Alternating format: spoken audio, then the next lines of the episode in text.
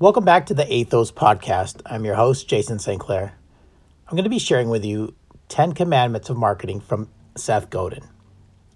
Number one, catch people's attention with a purple cow. From billboards to pop up to print ads and podcast plugs, we're constantly bombarded by advertisements.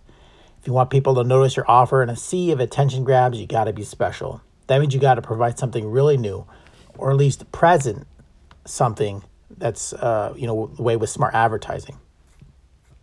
So in his book Purple Cow,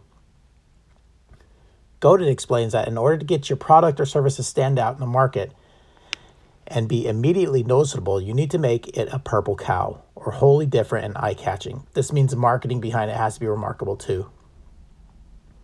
A great example of remarkable marketing can be found in the Beats by Dre headphones, designed by music producer legend like Dre.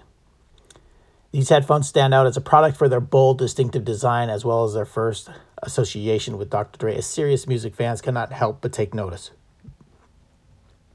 And even non serious ones recognize Dre name drop.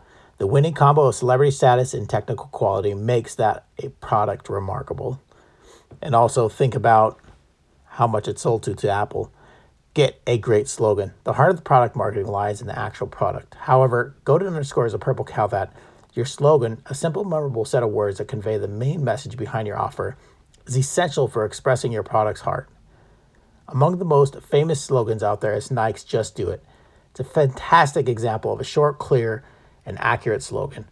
Whoever sees this statement gets instantly reminded of the fact that not the most important thing to do with athletics is the actions itself. Not only does Nike's slogan motivate people to get moving, but also succinctly expresses Nike's brand ethos action, activity, athletic excellence.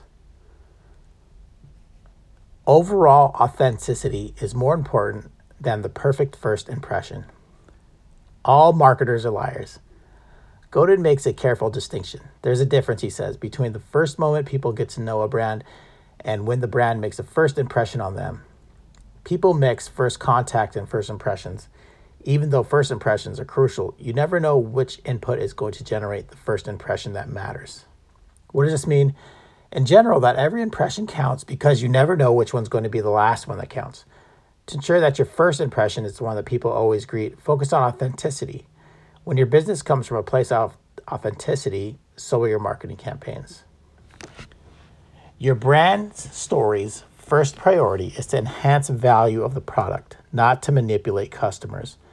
In keeping with the previous point of authenticity, Godin reminds us that all marketers are liars, that a brand story should never lie to a customer and extends to embroidering features that are not intrinsic to the product itself. In a nutshell, storytelling only works when the story actually makes the product service or better. Having a great story is critical for many reasons. It hooks a customer, pulls her into the fold, and perhaps more importantly, keeps the brand relevant.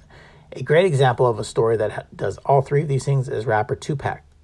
Tupac had a shining rap career, gangster glam friends, and is famous for his straight shooting, emotive flow. The circumstances of his death are still unclear, and the subject of debate on fans. Unreleased songs, life documentaries, and even comments from modern rappers extend the story associated with Tupac. Tupac, sorry. Important to emphasize is that none of this was made up with marketing, but actually rooted in fascinating life experience of an extraordinary man. Whenever you hire, look for linchpins. We all know what it's like to have a colleague who puts in the only minimum amount of work. What you want instead are people like are passionate, versatile, and highly skilled people. He calls them linchpins. Linchpins are like artists. They pour all the energy and heart and soul into their work. They don't need detailed instruction from management, rather find their way of solving problems and doing a good job. And the way they do this is with such flair and passion that they gain a reputation while others stand on the sidelines. Linchpins stop the show. Want to get attentions from customers? Ask a few decades ago, providing a decent product at a fair price was enough to be successful. Now there are a wealth of similar products out there, and what and whether we buy is tightly wound up in our identity and values. In permission marketing, Godin explains that when they're treated as active participants in the process, process, consumers are more likely to pay attention to the marketing message. So rather than asking them to commit their banknotes or product or service, ask them to their, commit their attention by responding to your ask They've agreed to hear what you have to say. Build trust, and everything else will follow. You need word of mouth exposure. Build relationships to tribes instead of single individuals. Learn to communicate with the tools that let you best engage with your tribe. All right, everybody, that was really quick. 10 lists there, top 10 lists from Seth Godin. This is Jason with the Athos podcast. I'm actually working on something with a listenable at the moment too, so I'm going to be uploading on both sides there.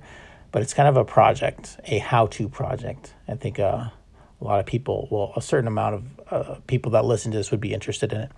All right, thanks for listening to the Athos podcast. I'm your host, Jason St. Clair. Take care. Make sure to hit that follow, subscribe button wherever you're listening. Thank you and bye.